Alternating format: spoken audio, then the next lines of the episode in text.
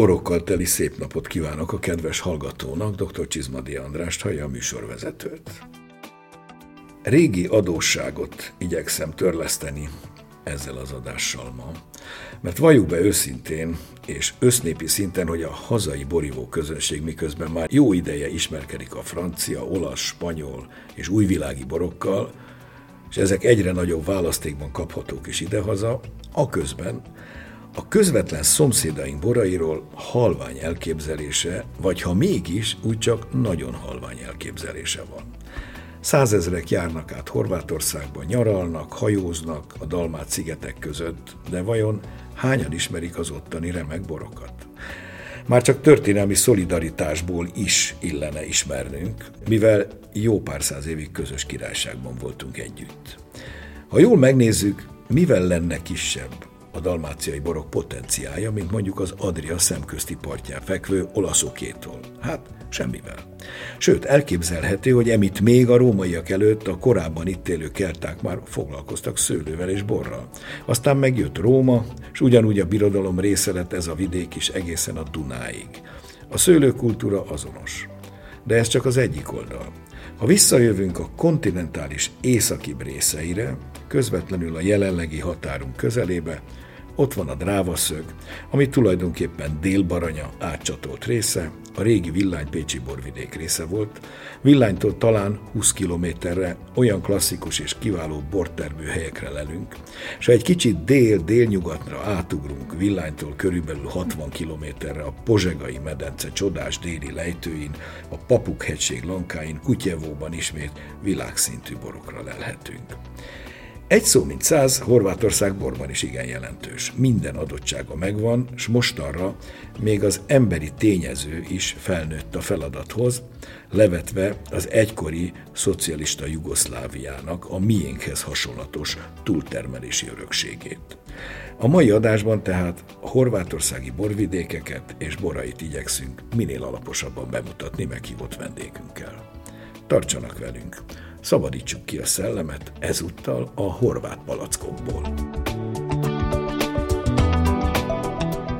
Köszöntöm a stúdióban Györfi Zoltánt, a Pécsi Borozó főszerkesztőjét, és egyben a Pécsi Tudományegyetem kapcsolati igazgatóját. Szép napot, üdvözlöm a hallgatókat!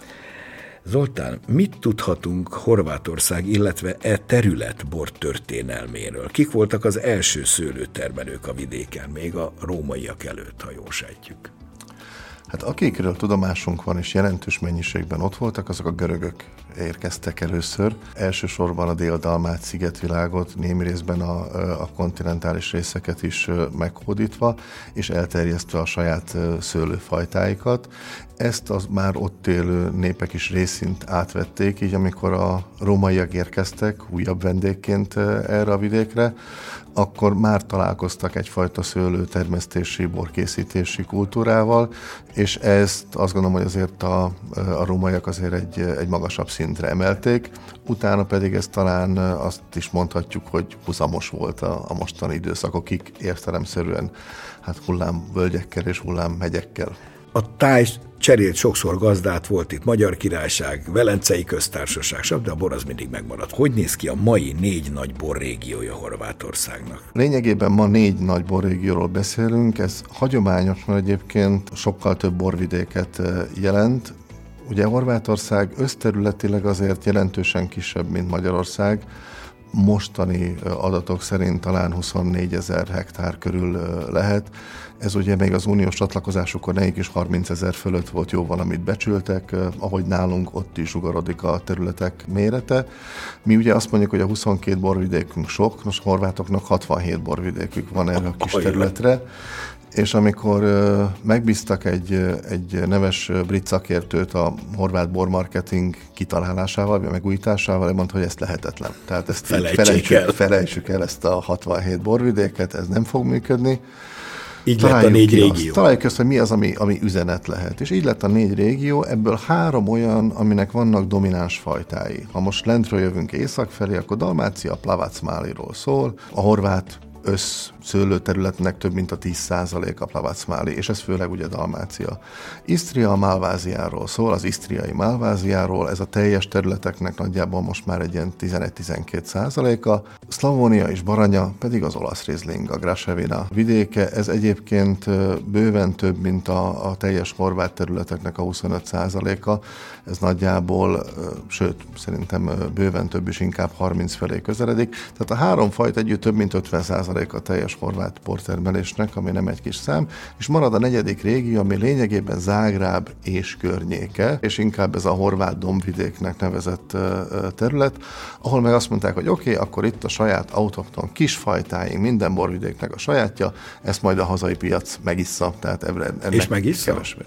Nagy részt megissza Meg egyébként. Megjelennek ezek a nemzetközi fajták, azért ez elkerülhetetlen, de, de azért sokkal kisebb arányban, mint és mondjuk nálunk, ahogy van, nem, nem uralják a, a termelést, tehát azt gondolom, hogy könnyebb eladni egy Grassavinet vagy egy Malváziát, mint egy Sárdonét, vagy, vagy egy más világfajtát. És az is jó, hogy ami nagyjából talán ilyen 15% körül megy exportra, az is főleg olyan területekre, ahol kinnélő horvátok vásárolják nagy mennyiségben a saját boráikat, hogy az otthon ízek Nézzük meg most akkor egy kicsit a kontinentális részeknek azokat a domináns, ez a Baranya háromszög, meg Kutyevó, meg mit tudhatunk erről?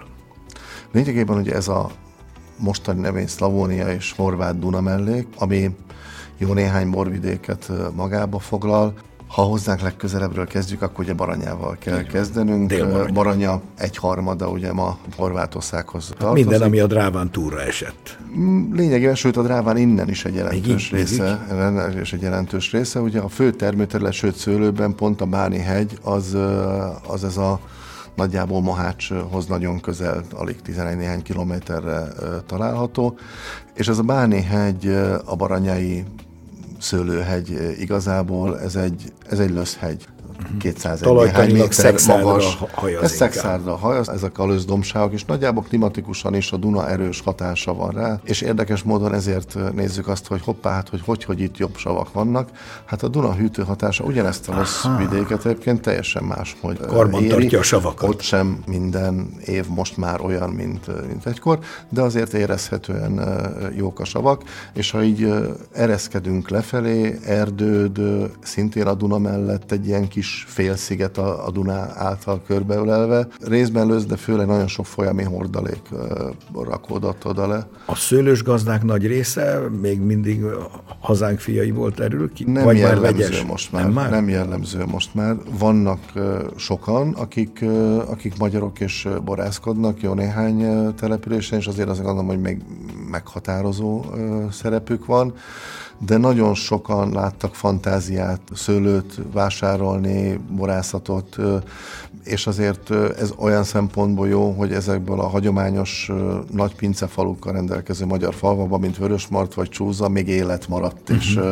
és az előregedés vagy elköltözés azért nem olyan mértékű, és még, még most is azért egyre jelentősebb borturizmussal is rendelkeznek Egy, ezek a tájak. Egészen kiváló borokat kóstoltam minden Csúza, éppen Csúza és Vörösmart környékéről, ottani magyar borászoktól. Ugye na, nagyon sok, tehát Karancsona, Szabó pince, Csúzán, a Kovács pince, Kollár pince, Vörösmarton, a Gersmájer pince, tehát jó néhány olyan pincészet működik még, akik azért magas színvonalon, meg azt gondolom, hogy akár már tehát horvát szinten is országos elismertséggel rendelkeznek. Ugorjunk Pozsegába, Kutyevó. Jártam ott, egészen elképesztő színvonalú borok. Krauthacker például. Ugye Kutyevó lényegében a horvátok úgy tartják, hogy az olasz Rizling fővárosa, Aha. egy olyan kisváros, hát olyan kisváros, mint amennyire Villány ugye igen, városnak igen, tekinthető, igen. de a főterét olasz Rizling térnek hívják. De Tehát, hogy ezzel is és néhány tőke ott virul a kisváros közepén. Ez a szlavonbaranyai térség nagyjából 90 százalékban, vagy megközelítőleg azért fehérboros. És ennek a túlnyomó többsége az olasz Riesling Grasevina. Ugye a nagy kombinátos felbomlás időszak után jött az első nagy borász generáció, Enyingi, Krauthacker, Igen. akik megteremtették a horvát családi borászat modellt, és egy nagyszerű termőhelyet találtak az olasz Rieslingnek, nem vulkanikus, ugye Horvátországban nem igazán van, a papuk egy picit talán, de hát az annyira, mint a mecsek. Viszont gyönyörű a hegy déli lejtő, föntről erdő határolja, erdő határolja, és a pozsegai medencére néz. Ahogy, ahogy mondod egyébként, tehát hogy egy zseniális terület, ahol megvan a hideg-meleg hatása, jó tagoltsága van egyébként ezenek a domboknak, és, és vannak olyan kiváló területek, mint egy Mitrovác vagy egy Venye, amik, amik tényleg kimagasló dűlőszelekciókat is jelentenek. Mondhatjuk azt, hogy az ember le, leruccan villányba, érdemes átruccanni esetleg egy napig. Ez így van. Simán át lehet menni pár mondom, kilométer. hogy fél órára talán Baranyába, Igen. és nagyjából egy, egy órára, óra, hogyha a Kutyevóba szeretne menni, és Kutyevó mellett még számtalan kisebb olyan település van, nagyon izgalmas tételekkel is. Szerencsére az olasz rizling mellett a kék frankos is egyre inkább megjelenik, úgyhogy ezt a kis pannon összehasonlítást jól meg tudjuk tenni. Hallgassuk meg most Ercsei Dániel borszakírót a kontinentális horvát borokról általában, és különösen a Grasevináról, azaz az olasz rizlingről. A kontinentális horvátországi részek a régi Magyarország részéhez is tartoztak egykoron. A fajta körön, a borok stílusán látszik ez? Tehát van egyezés? A borvidékeknek ugye nincsenek határai. Magyarországon hajlamosak vagyunk azt gondolni, hogy például miután villány földrajzilag délen van, ezért az a mediterrán borvidékünk. És akkor ott egyértelmű, hogy nagyvörös borokat kell készíteni, miközben mondjuk egy átlagos horvát pedig azt gondolja, hogy a magyar határhoz közeli kontinentális területeik, azok északon vannak, úgyhogy ott könnyed fehér borokat kell készíteni, és közben ugye villány és kutyevó, vagy villány és a drávaszög, ez 15-20-30 kilométerre van egymástól. Úgyhogy nagyon-nagyon eltérő stílusú borokat készítenek, már csak azért is, mert hogy különbözőek a nézőpontok. Viszont, és ez fontos megjegyezni, valamikor egészen a, talán a 60-as évekig Villány volt ez egyik legfontosabb termőhelye az olasz rizlingnek, és ha jól tudom, akkor Tifán Ede bácsi a szakdolgozatát is annó a 60-as években a kopárban termelendő olasz rizlingekről és az olasz rizling történetéről írt a villányban. Úgyhogy valamikor ez azért összeért, de ma már azért inkább távolabb van egymástól. Mi a horvát megfelelője az olasz rizlingnek? Horvátul Grasevinának nevezik az olasz rizlinget. A legfontosabb horvátországi szőlőfajta. Az ültetvényeknek a 32%-át teszi ki, és a mai napig minden negyedik eladott palack bor Horvátországban az Grasevina. Úgyhogy tényleg a legfontosabb szőlőfajtájuk és a legfontosabb boruk. Egy kicsivel magasabb áron tudnak értékesíteni bort is, meg szőlőt is. Horvátországnak ugyanolyan fontos a borászat, mint Magyarországnak? Sokkal jobban elkülönül szerintem az, hogy az egyes régiókban mit lehet, vagy mit érdemes. Nyilván, ha egy kicsit belássuk magunkat a horvát borkedésbe, akkor rájövünk, hogy Magyarország a 22 borvidékével, vagy a 30 valahány eredetvédett területével, az a kanyarban sincsen a horvátok 60 valahány eredetvédett területéhez képest, de azért tényleg nagyon jól el lehet mondani, hogy a Dalmát partokon mindenki mondjuk Malit termeljen, ami egy ilyen nagy testű és hatalmas szörnyű tanninokkal rendelkező érlehető vörösbor. Az Isztrián mindenki Malváziát termeljen, ami ugye egy ilyen elegáns fehér és teránt, ami a vörös, mondjuk a kontinentális területeken pedig mindenki vagy furmintot termeljen, ami vagy, vagy olasz izlinget. Ugye Grasevina vagy Pusipel néven lehet ezeket megtalálni, a Pusipel a furmint, a Grasevina az olasz izling.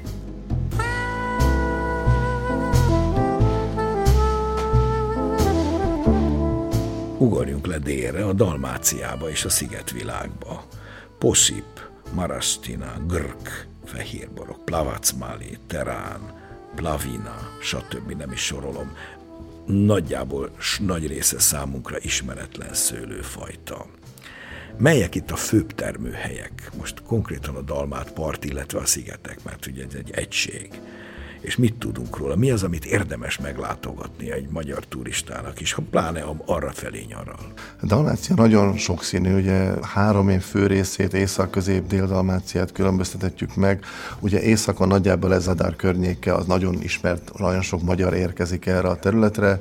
Részben Pák-szigeten, részben a, a szárazföldön is vannak pincészetek, Igazából talán ez a legkevésbé fejlett része még a borászatnak.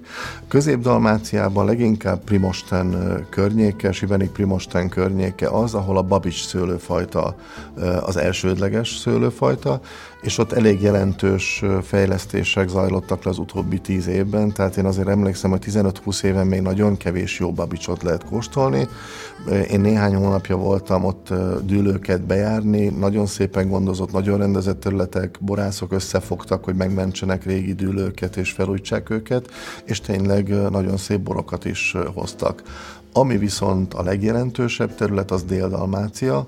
Ez elsősorban a Pegyesác félszigetet jelenti. Korcsula. Korcsula szigetét, Brács, Brács. vár valamelyest igen, hozzátesz ehhoz, és a legutóbb időben egyébként a szárazföldi részeken is vannak kifejezetten tehát a 67. legújabb borvidékként elismert terület az Komárna, amit talán úgy lehet betájolni, hogy az új Pegyesác hídnak a szárazföldi lábánál található szőlőskertek. Ezek néha elképesztő kinézetű szőlők, tehát ilyen meredek hegyoldalokra, csak, csak ugye a gizgaz és a sztyeppe közepén ez csak megjelenik egy folt szőlő, totál déli kitettséggel, szerintem annyi napot kap, hogy őrület, és mégis megmaradnak a savak tengerhűtő hatása? Ez a tenger hatása egyébként egy, egy hatalmas vízfelület, ugye, ami azért vissza tudja hűteni.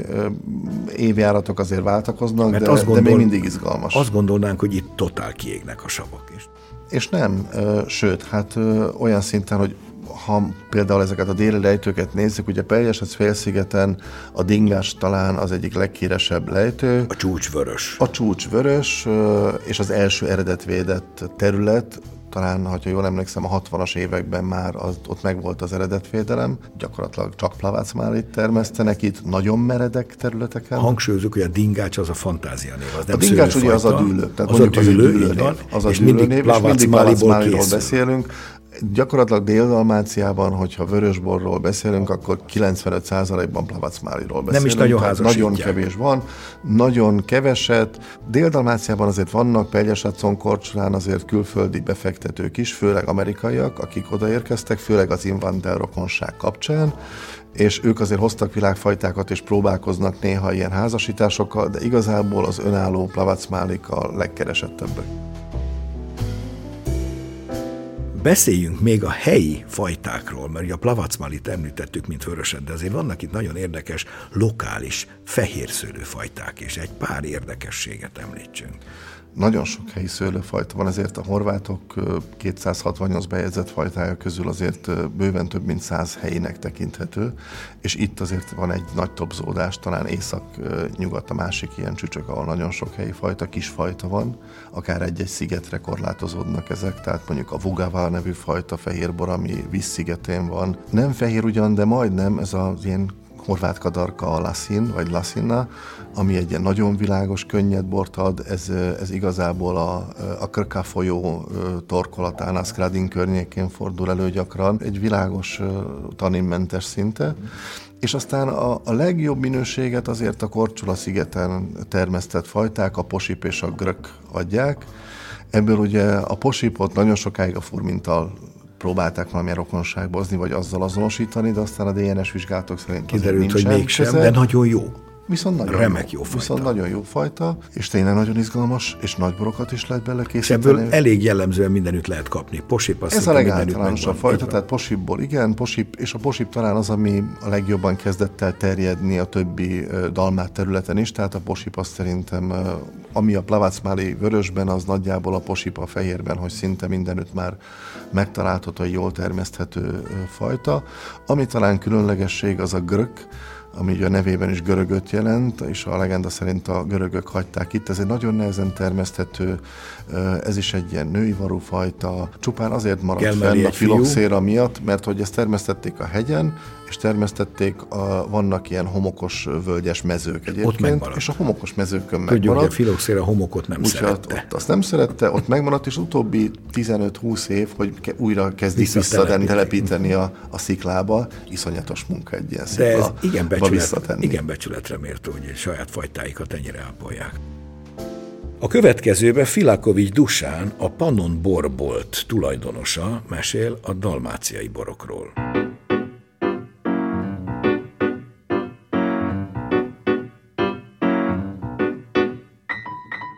A háború után Isztriában fordultak legelőször a borászok, ott ugye az olasz hatás az erőteljes, és ők nagyon-nagyon-nagyon gyorsan 1995-től óriási fejlődést értek el. Mondjuk Isten adta hely is maga a szőlőnek, azt szoktuk mondani, egy mini toszkána. Két főfajtájuk van a Malvázia és a Terrán. Még olyan nagyon-nagyon jó lehetőségük van, hogy gyakorlatilag az összes bort eladják ott a helyszínen, tehát turizmus felszippantja azt a mennyiséget, amit megtermelnek. Dalmáciában már nehézkes volt a szituáció, ott is nagyon sokféle bor van. Ott lassabban indult el a fejlődés, ott nagyon-nagyon sokáig még technológiailag hívásborok is születtek, de ez is gyönyörűen letisztult. Kékszőlőben Dél-Dalmácia, Közép-Dalmácia nagyon-nagyon jó minőséget képvisel. A Máli a, fő szőlőfajtájuk. A fehérek közül kiemelném a posip szőlőfajtát, de akár Krökszigetről a Zslatinát is. Ugye 11 éve foglalkozok borkereskedelemmel, Előtte viszont 10 évig Horvátországban dolgoztam, a turizmusban és a kereskedelemben, a tengerparton. És én ott megismertem ezeket a borokat még, a, még 20 évvel ezelőtt, sőt a borászokat is, és megkedveltem. És amikor visszatértem Magyarországra, akkor elkezdtem borral foglalkozni, és úgy gondoltam, hogy egy kis fűszerként csak a saját magam szórakoztatása véget beimportálom Magyarországra ezeket a borokat, és az évek azt igazolták, hogy igenis a magyar emberek kedvelik, szeretik, és most már egyre jobban ismerik. Több mint félmillió magyar turista jár az Adrián, a horvát Adrián, és azért keresik az ottani szőlőfajtákat is, hogy milyenek ott a borok. Sajnos a szupermarket polcain nem mindig jót találnak Horvátországban, van közepes és alsó minőség is, de hogyha veszik a fáradtságot, mindig ezt szoktam mondani nagyon sok ismerősömnek, hogyha veszik a fáradtságot és utána járnak, bárhol vannak a tengerparton, találni fognak 50 kilométeren belül egy fantasztikus pincészetet, ami nem közvetlenül a parton lesz, de kicsit el kell autózni, kirándulni, és nagyon jó benyomásuk lesz. Azért egy jó málváziá, egy grillezett tengeri halhoz elképesztően jó párosítás. Vagy mondjuk egy grillezett csevaphoz egy jó lávácmálé, vagy akár egy dingács, nagyon jó, nagyon jó működnek.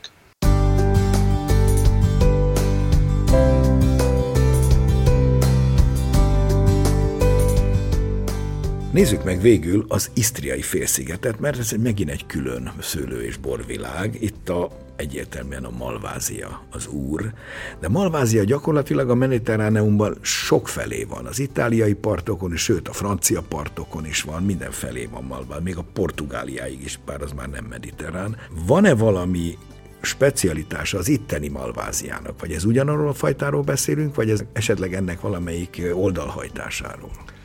Ez genetikailag egyáltalán nem malvázia, hogyha azt nézzük, tehát hogy a nagy malvázia családokhoz az isztriai malvázia egyáltalán nem tartozik. Csak nevében az? Nevében tartozik uh-huh. az, és ennek az a középkori magyarázata van, hogy, hogy akkor tájt minden, ami jó bor, azt malváziának hívták. Tehát a jó fehér bor volt a malvázia. Adjuk neki. Ez Görögországtól nagyjából tényleg a spanyol partokig, ha jó volt a bor, azt malváziának hívták. Ugye két malvázia van Horvátországban, a Dubrovniki malvázia, ami azonos egyébként egyébként a Malvasia della Lipari valami egy Olaszországban is megtalálható szőlőfajta, viszont az Isztriai Malvázia az egy teljesen más fajta.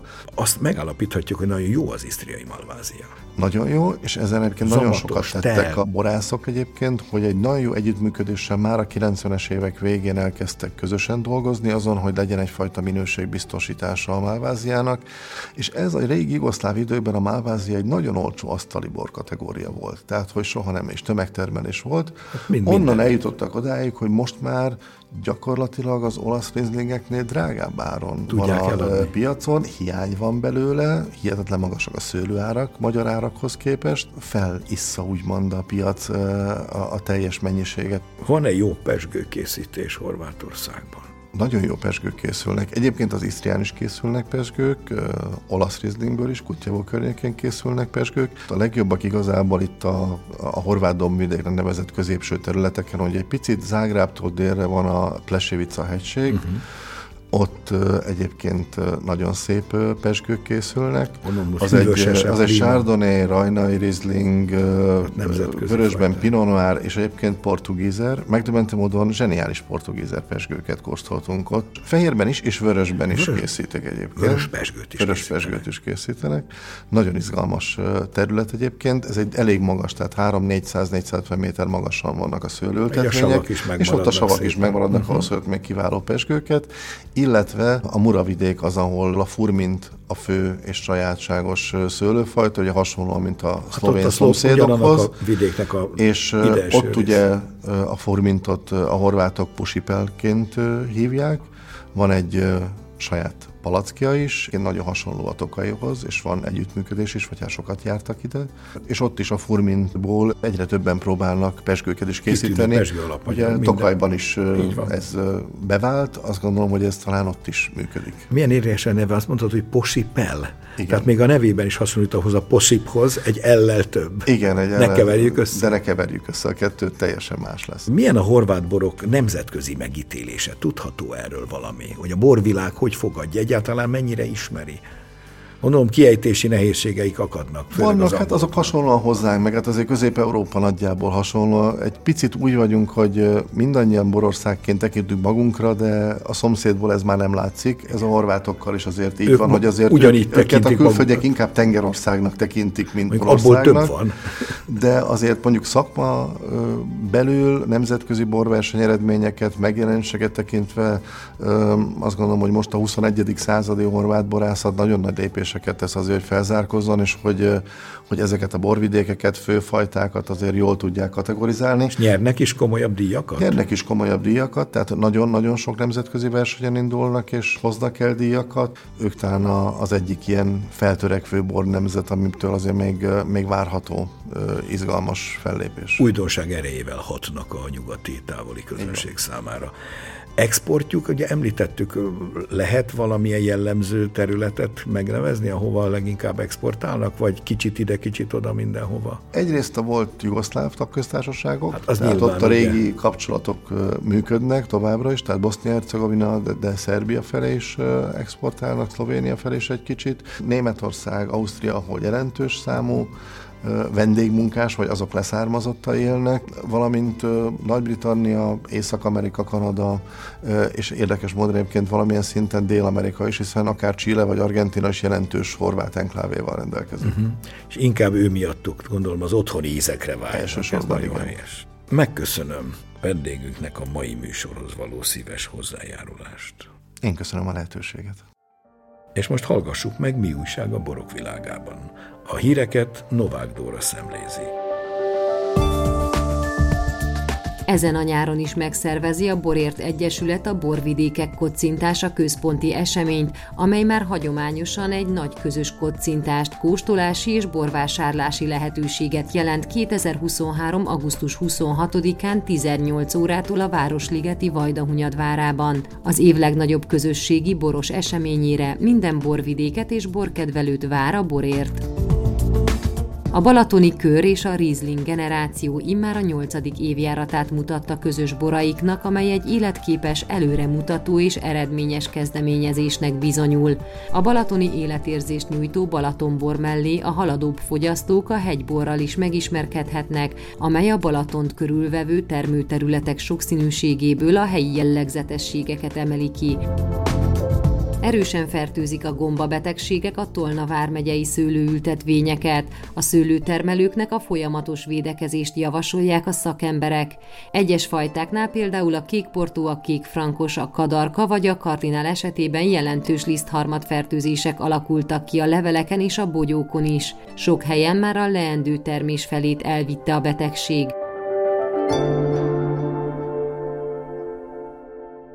A mai műsorunk véget ért. A hangmester Kisik Petra nevében is megköszönöm figyelmüket. Szép napot, jó horvát borokat kívánok. Dr. Csizmadia Andrást hallották.